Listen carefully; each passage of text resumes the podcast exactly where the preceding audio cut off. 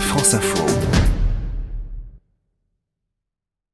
Edwige Coupez, euh, alors que les ONG de l'affaire du siècle euh, ont déposé en justice leurs preuves, hein, euh, selon elles, de l'inaction climatique de l'État, on en a parlé sur France Info, vous nous parlez ce matin, Edwige, d'un modèle agricole 100% durable. Prenez soin de vous, créez votre micro-ferme. 80% des projets d'installation en maraîchage bio visaient ce modèle en 2017.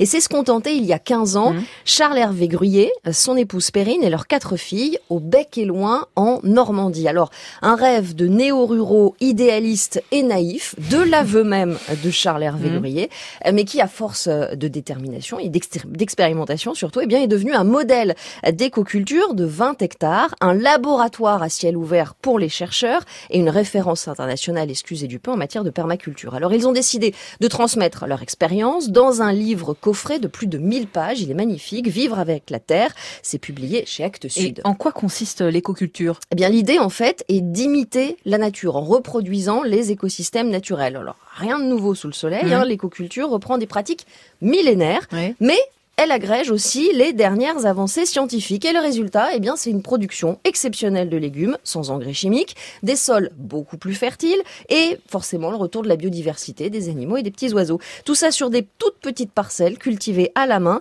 C'est possible du coup dans son jardin, 19 millions de Français en ont au passage, mais aussi sur une terrasse ou un balcon en ville. Alors, quelle est la, la première chose à faire? Alors euh, qu'on ait un projet amateur ou enfin, qu'on soit amateur ou qu'on ait un projet professionnel plutôt avant de mettre les mains dans la terre, il faut savoir comment la nature fonctionne et pour ça il faut se former, d'où le livre notamment, mais il y a aussi des stages et maintenant certaines formations professionnelles. Oubliez en tout cas le modèle du potager classique en rang avec des bandes de terre à nu. Mhm. En écoculture, on cultive sur des buttes de terre permanentes et on va y associer des végétaux, mais pas de la même hauteur pour que tous captent les rayons du soleil. On dit qu'on étage les cultures. Alors je vous donne un exemple. Au centre de cette butte, on met des plantes hautes, bah, comme les tomates par exemple. Et autour, on va placer des laitues, des radis, Mhm. du basilic. C'est une plante aromatique, elle chasse les maladies ou les, ou les euh, rongeurs.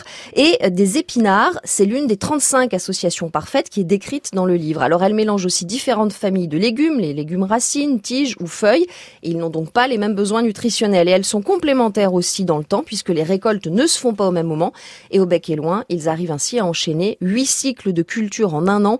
Un potager de 50 mètres carrés cultivé en écoculture peut donner des légumes pour une famille Mmh. de quatre personnes.